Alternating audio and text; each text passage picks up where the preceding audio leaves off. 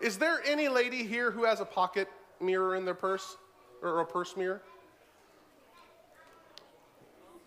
No, we're past that age in history.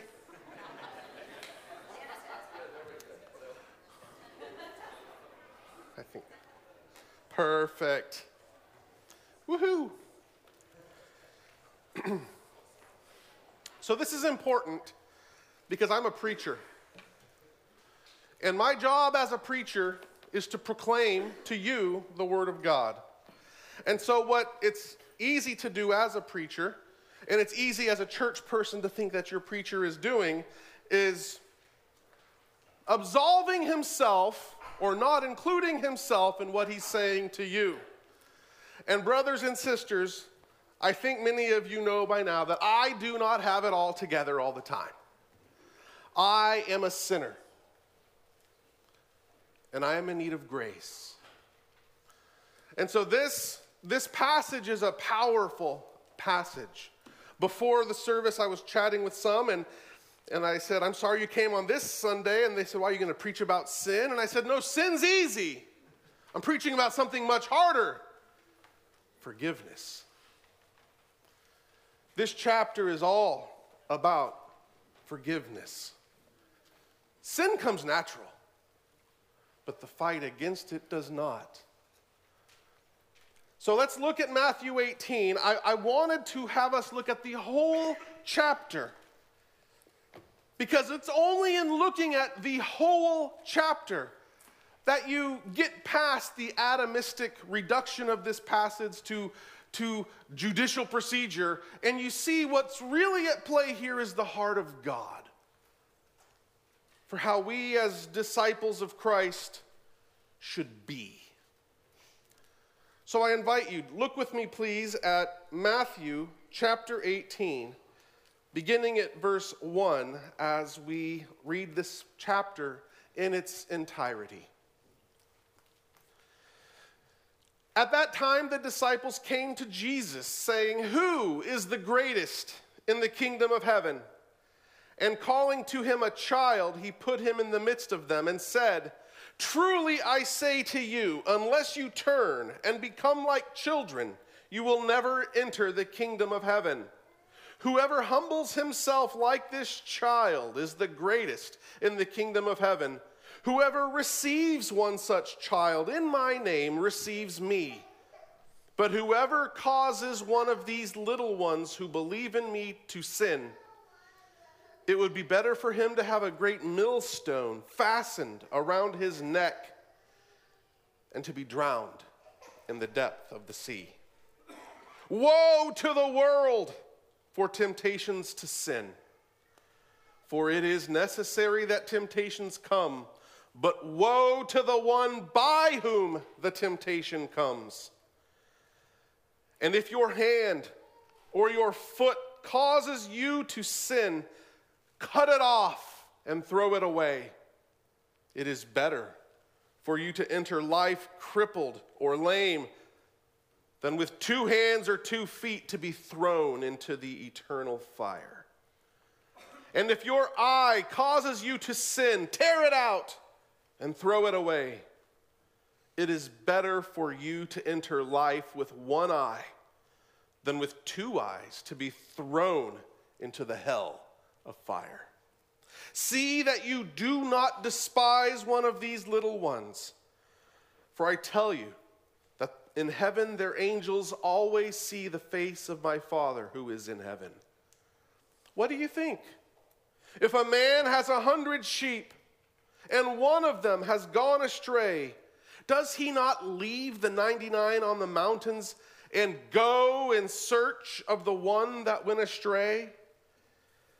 And if he finds it, truly, I say to you, he rejoices over it more than over the ninety-nine that never went astray. So it is not the will of my Father who is in heaven that one of these little ones should perish.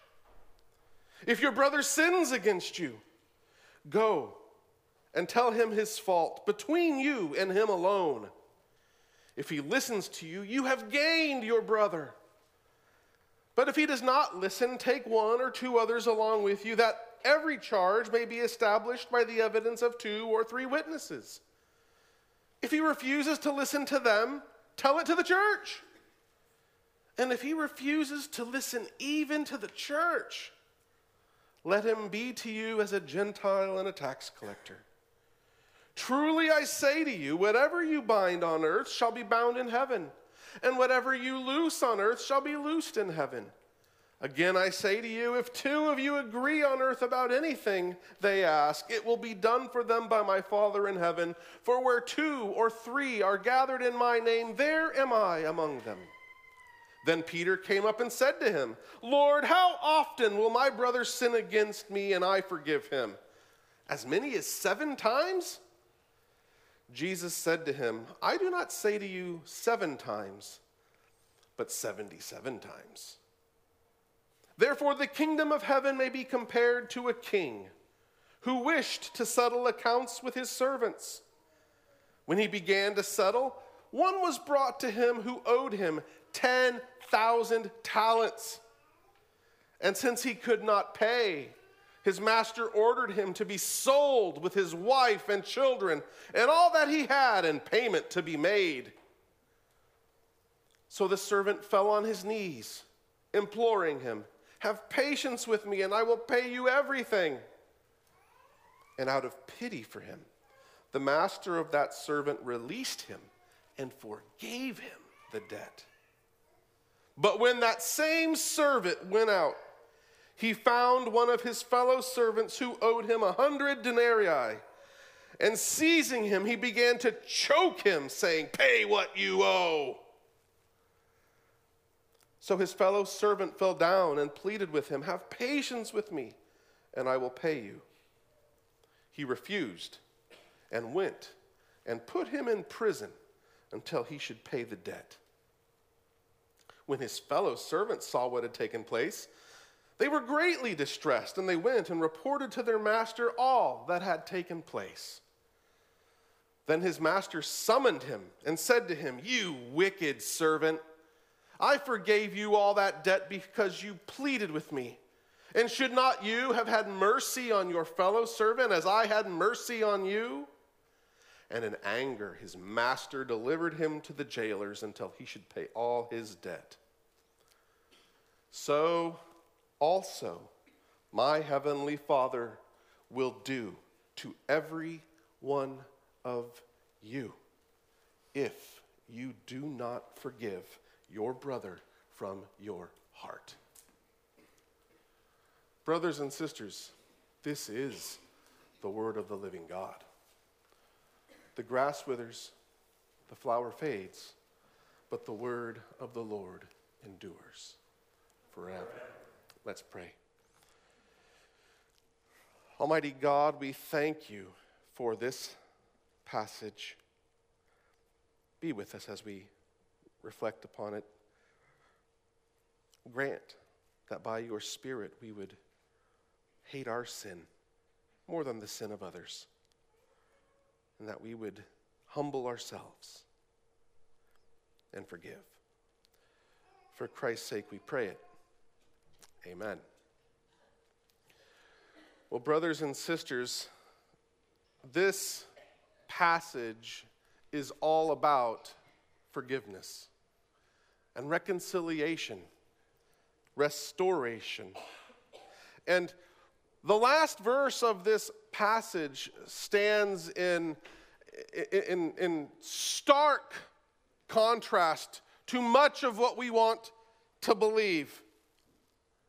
So shocking, so scandalous, so at odds with what we want to be true, that we oftentimes go to great lengths to downplay what Jesus says here, as if he's not really saying what he's saying. But the teaching of Jesus is remarkably consistent. Forgiveness is not an option. A Christian is a person who is, in virtue of having been forgiven, a conduit of forgiveness themselves.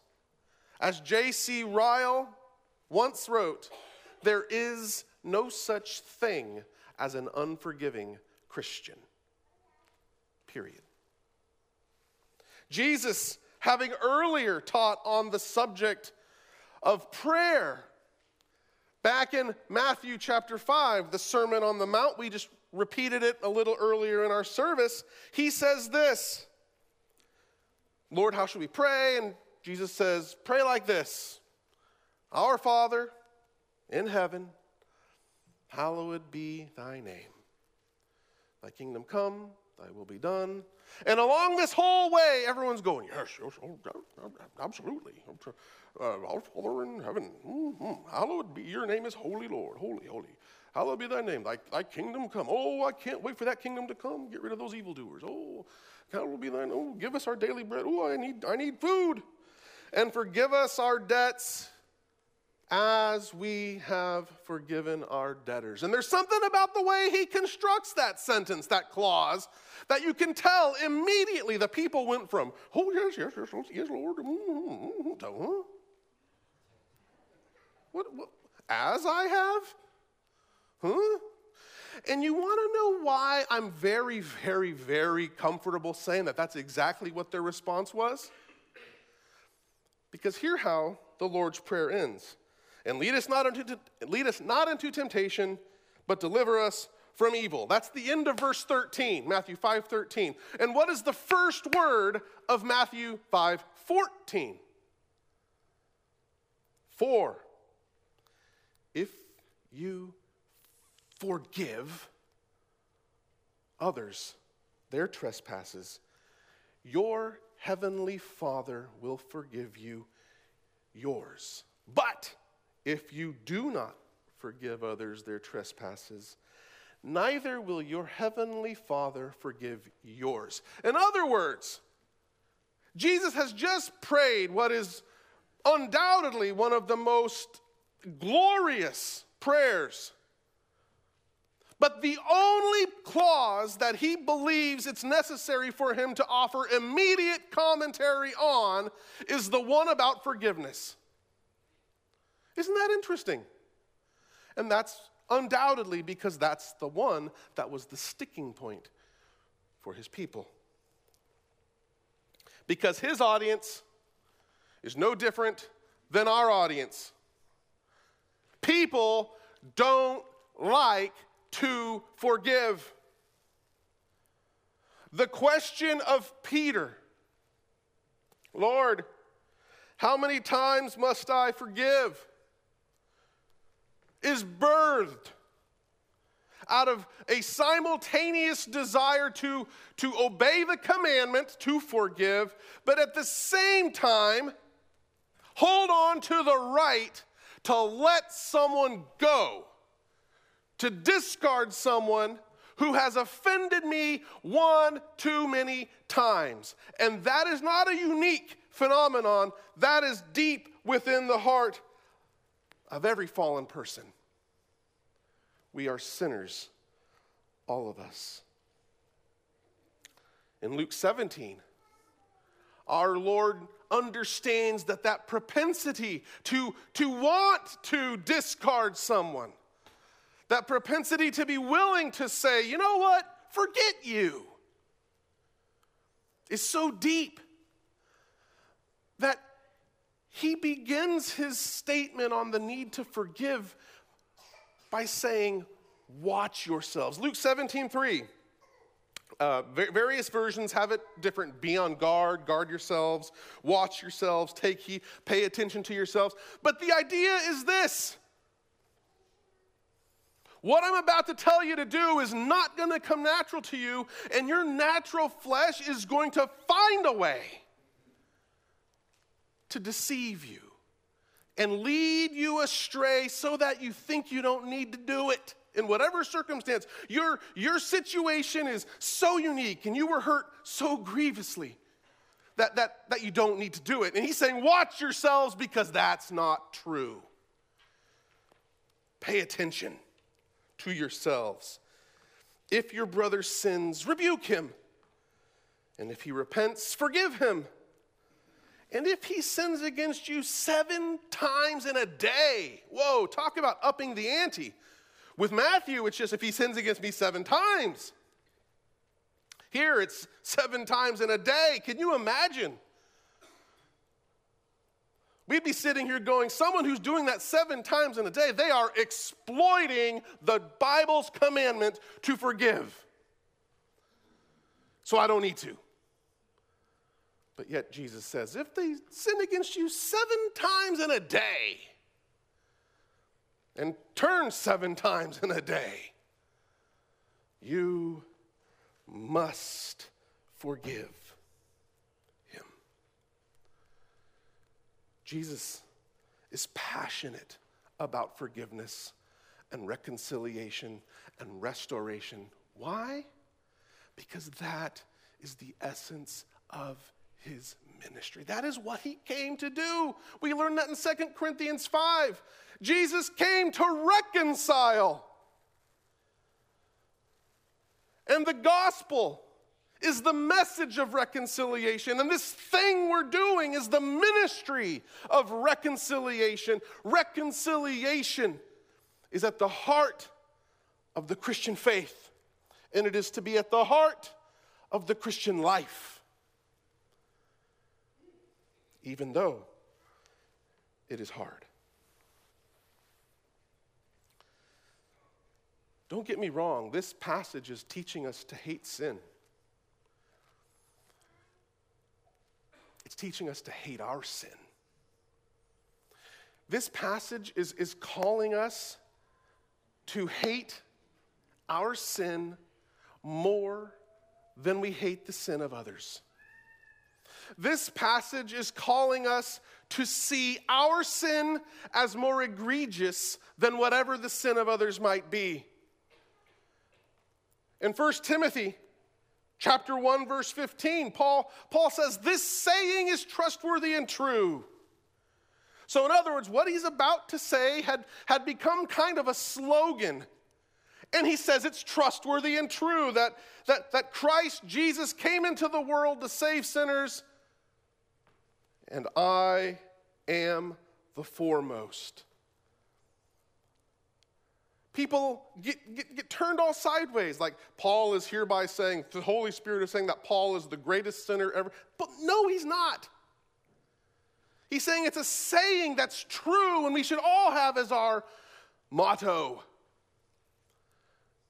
That's the whole gist of this parable of the unforgiving servant. You, I, I'm the one who owes ten thousand talents. ten thousand talents. What does that even mean? Jesus is telling a parable and he wants to create an impression and he wants to make an effect. So he pulls out an absurd number. ten thousand talents was, as, as a matter of fact, about one-third of Rome's annual revenue. Okay? It's an absurd number. It would be like me saying someone owed ten trillion dollars. No, no one's going to owe, no one has ten trillion dollars to loan, and no one's going to loan someone ten trillion dollars. It, it, it's an absurd number to make a point that the debt this person owes is obscene and absurdly high. And I'm that person. We are each of us that person. And this guy goes outside, and it says he, the, the, the language of this passage is, is astonishing. It says that he uh, he goes outside and, and, and he finds, in verse twenty-eight, he found one of his fellow servants. And we don't know. Does that mean he hunted for him? If so, he's he's vicious. Or did he just happen chance upon him? In which case, he's reflexively unmerciful and ruthless. Either way, he's a terrible person. But he finds this person who owes him a hundred denarii. Now, oftentimes I've heard this passage preached, and it makes it sound like your, the debt someone owes you is nothing. That's not what this passage is saying. A denarius was about a day's wage. So whatever age, whatever civilization you're in, think of a day's wage. And this guy owes our person here a hundred denarii, which is equivalent to about a hundred days of wages. If someone owes you basically four months of pay, you want it. That is a big debt. And that's just it. That's what Jesus is saying. The things that this person has done to me to accrue a debt of this size are real, and they're substantial, and they're painful. And yet, and yet, whatever it is, it absolutely pales in comparison to the debt that I owe.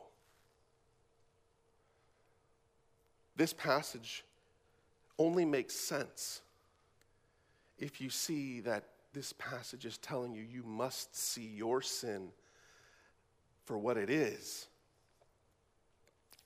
which is absolute hostility to the purpose, plan, and leadership of God. And therefore, because of your sin, you have a debt that is far greater than anyone can possibly have towards you. And because you have been forgiven by the Father, he calls you to model his reconciling heart and be reconciled to others. This passage goes so far in our in its call for us to hate our sin that there are two things in, that are uniquely uh, interesting. First, Jesus uses the hyperbole of basically self-mutilation. Cut off your hands and your feet if necessary. Do you see your sin as so dangerous and hostile to your soul that Jesus' metaphor would even make sense? Are you prepared to take drastic measures to get rid of the sin and the opportunities and the temptations for it? I'm reminded of the, it's an old movie now, but Fireproof, where, where Kirk Cameron's character is struggling with online pornography. And he just can't seem to get over it. So what does he do? He throws away his computer. Well, that's a drastic measure. Of course it is. Cut off your hand if it's causing you to sin. Tear out your eye. Jesus is calling us to see that our sin is no little picadillo. Our sin is absolute poison to our soul. And what's more, my sin is so bad that I better pay attention and I better be careful that I don't lay before someone else one of these little ones. And, and elsewhere in Matthew, Jesus makes clear that by little ones, he's referring to the common person who has no clout, no social standing, just the kind of person who, if you're a social elite, you think is just part of the rabble mass and they don't matter. And Jesus is saying, the child I just set before you, which typifies the little person who in the eyes of the world doesn't matter, they matter to me. And if you cause one of them to sin, it would be better for you to be drowned in the ocean. Whoa. Do you see how it's calling you then to say, I best be careful that I don't cause this, in the eyes of the world, insignificant person to sin? That I don't tempt them? That I don't goad them? That I don't set before them an example that teaches falsely? Do you see that? And this passage We, we so often reduce Matthew eighteen to, it, it's a byword for judicial process. As if we quote, we cite, we reference Matthew eighteen as shorthand for what do I have to do so I can get this person who offended me. And that is so wrong. It is such a shame that that is what we have done. You see, the Bible already tells us in First Corinthians six that it is better. It is absolutely better that you be defrauded, that you be wronged, that I be defrauded, that I be wronged, than that the name of Christ be besmirched. The Bible teaches us that the, the vindication of my name, the protection of my rights, especially my ego, is not a concern of Jesus. It's better for you to be defrauded than to besmirch the name of Christ. So if Jesus has already made it clear that it's better for me to be defrauded, then what's going on here? What's the point? Am I, am I to go after this person in, in, in verse, uh, verse Uh, uh, eighteen to try to get them? No, not it at all. You see, Jesus has just given us an example in verse twelve. What do you think? If a man has a hundred sheep and one of them has gone astray, does he not leave the ninety-nine on the mountains and go in search of the one that went astray? And when he finds it, he rejoices over it more than over the ninety-nine that never went astray. Fast forward to verse fifteen. If your brother sins against you, go. Do you see that what he's calling us to do here is to model the shepherd of the verse just before? And to go. I mean, this is not the comprehensive teaching on forgiveness and, and other passages. There are many Christians who, who will hold on to their bitterness by, by referencing and citing other passages that, that, that seem to put repentance as the necessary precursor. So as long as they aren't repenting, I can just hold on. And Jesus here says, if they sin against you, you go. You don't, you don't wait for them. You, you don't wait for them to feel bad. You go. And, and why is that? Is it because I must get my ego vindicated? I must, they, they, you know, they told me I did an okay job on this work project, but I thought I did a great job, and so I'm mad, and oh boy, they better vindicate my ego. No. It's because sin always leads to death. The trajectory of sin is always death. And sin hardens. And the person who has sinned is, in this parable, the sheep who has gone astray. You see, e- even a little sin is a little step away. It's a little apostasy. And don't you know, that's how people fall away. Very rarely does anybody just have this cataclysmic moment where all the world just crashes down. It happens.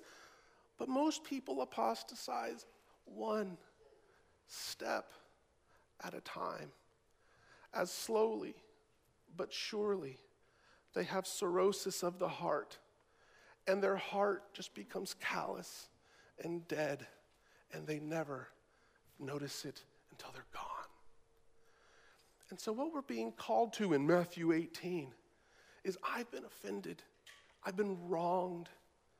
And your sin is a threat to your soul, and it's a threat to our community, and it's a threat and I'm to go like the shepherd seeking to reclaim the lost sheep. It's not about my rights.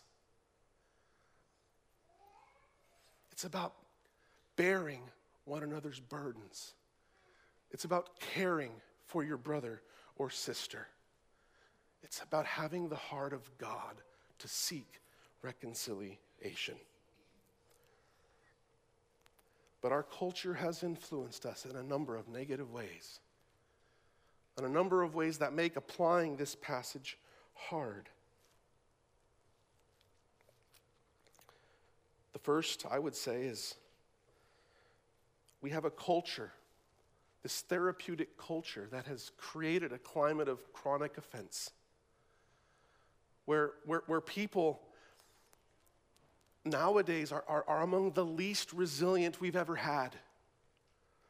And any little hiccup in life really sets them off. And there are people who are just seemingly chronically offended. And that stands in stark contrast to, to what the Bible calls us to, which is to not be easily offended. We, we are called to have thick skin. We, we are called to, to bear with one another. And bearing with means the unpleasantness of their stuff. But this culture of chronic offense, it, it's, it's based upon the previous notion of, of the psychologizing of all of life, and the elevation of wants and the enshrinement of those wants into needs. So that the things I want, I want to be treated with respect. You all are sitting there probably going, you deserve that. Everyone deserves that. Do I?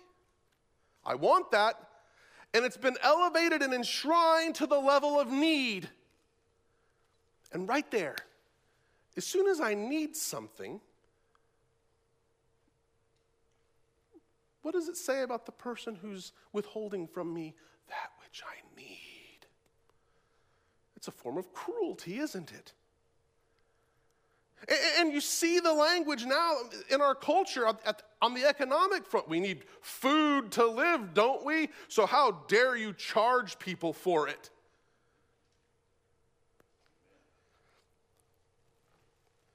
This leads us to find offense at the smallest of things. This causes us to become triggered or angry at, at the slightest perceived eye roll. And that's not Christian. What is Christian is to develop a thick skin. Not, not, a, not a calloused sin that doesn't care, but a skin that lets stuff roll off their back like water off of a duck's. It keeps no record of wrongs, is what love says. But yet we keep long records of wrongs, don't we? Second, this, this thing that's emerged that's caused this passage to be difficult to apply is there's this confusion of offending somebody or angering somebody and sinning against them. I'd been married a good long time, and I had been a pastor or a, a chaplain for a number of years, and I had already counseled nearly two thousand people. When in two thousand ten I met I met this pastor of a P C A church in Maryland, and he's now retired, and he has not written anything, but he had the most impressive Puritan library I've ever seen. But he's, he said that the problem he'd encountered with most people nowadays is that they either can't or won't distinguish between being angered and being wronged. And there's a difference. Guys, just because your wife doesn't immediately grasp that you're interested doesn't mean she sinned against you. Ladies, Just because your husband doesn't respond with the amount or the degree of enthusiasm you think he should over the dinner you cooked doesn't mean he sinned against you. Children, just because your parents tell you no, you can't have that sleepover, does not mean they've sinned against you. Employees, just because your employer says stop doing what you're doing and do what I want you to do, does not mean they have sinned against you.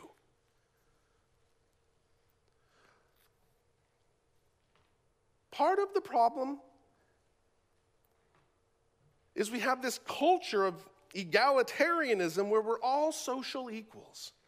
And each of us would, would do well to look at our larger catechism, specifically questions one twenty-three through one thirty-three, and in its exposition of the fifth commandment. And the fifth commandment is honor your father and your mother, but it goes far beyond moms and dads and children, and it's, it's the foundation for the entire society's relational structure. And, and it uses language that is totally biblical, but totally ridiculous to our modern mind. You see, you are not equals with everybody. Some people you relate to as a social superior, and some people you're a social inferior, and other people you're a peer with. And the things owed depends. A superior does not owe the same things as an inferior or an equal. And this sounds crazy, but it's biblical. I encourage you, check it out. But learn to differentiate between your personal expectations and sin.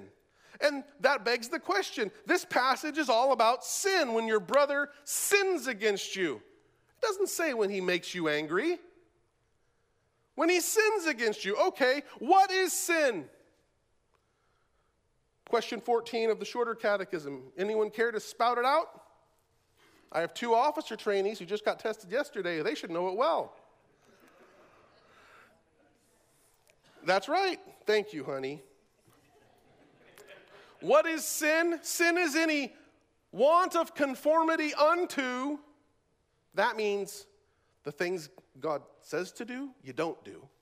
Or transgression of. That means the things he tells you not to do, you do do. The law of God. So not doing or doing, whatever in its case may be, what God says to do. So when it comes to sin, the standard is God's law. It is not Ben's law. It is not, I expect, blah, and you have transgressed the law of Ben. You are guilty. And I'm angered and provoked because you did this or didn't do that. And, and we must resist elevating our law and replacing God's law with ours as if our expectations and our feelings are the arbiters and determiners of truth. And they're not. Have you noticed in the world, all this, this in this woke culture, this there's no making a case, it's just rage. And the one who can cry the hardest or yell the loudest or have the most spit come out of their mouth when they're shouting, they're the victor. And that's rubbish. You, you, you see, a key part of discipleship is, is not just saying, hey, you, you made so-and-so angry, therefore you've wronged them and need to go for, seek forgiveness. Part of discipleship is helping people say, yes, you're angry, but ought you to have been? That's the part that's missing. Ought you to have been? Not is it realistic that you were, it's ought you to have been. Ought you to have been angry at your wife when she didn't do this? Ought you to have been angry at your husband because you had a dream in which he did something? Ought you?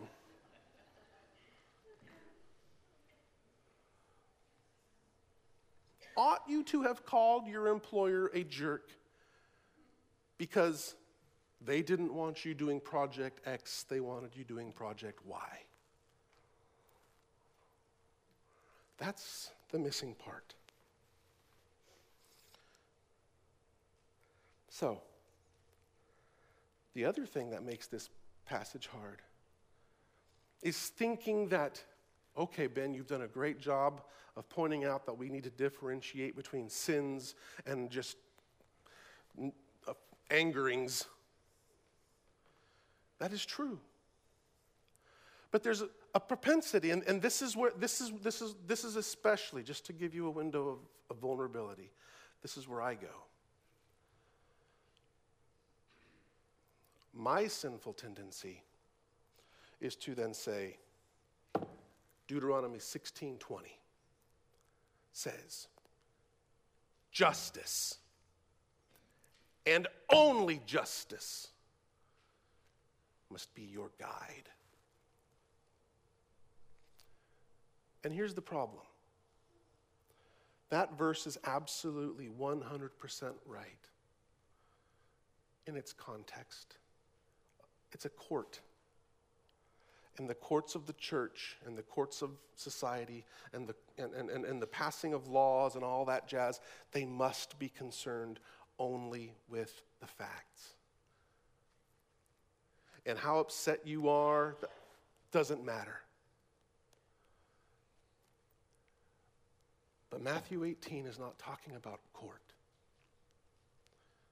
He's talking about life together. And right and wrong usually doesn't matter. Okay, I spoke with a tone that my wife took as offensive, and now she's mad, and I didn't mean to offend you, and none of the words that I said were were objectively inappropriate, wrong, so, so, so, so suck an egg.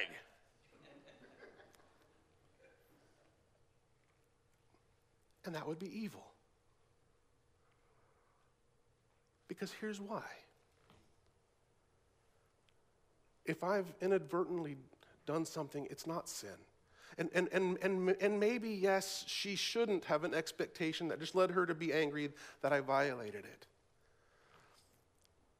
But I've done something unintentionally. And if I don't, if I don't, take the role of the shepherd. And if I don't obey the command to go, just go, go. Have I not left the door open then for her own sin to harden her heart? As she accumulates bitterness, as she accumulates resentment, and do I just stand there and let it happen? No, I better not, or else I'm the evildoer.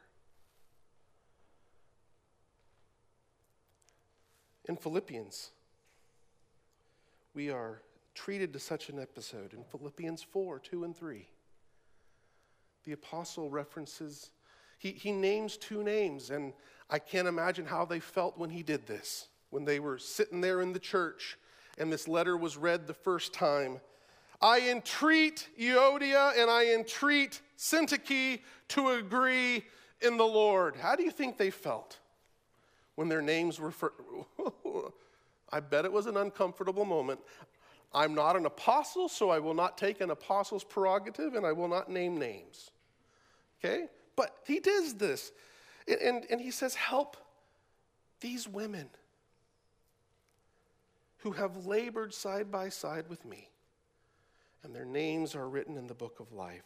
Now, n- notice what he doesn't say. He doesn't say they're at loggerheads, and I want you to form a commission to investigate and see, did one of them go to the other privately? And did they then take two people? Now you got to find which one did the wrong and throw one of those lousy bums out. No. He doesn't say find who's at fault, find who's the smart one and who's the not smart one, find who... Who's the selfish? And who, he doesn't say that at all. What does he say? Help them agree. Help them agree. Why? Because they've labored long and hard in the gospel and their names are written in the book of life. In other words, he undoes what we do all the time. When someone opposes us, we get super quick to say, and there are these people, Paul acknowledges it, there are servants of Satan in the church, but we love going right to that. That the person who opposes us is clearly in league with the devil.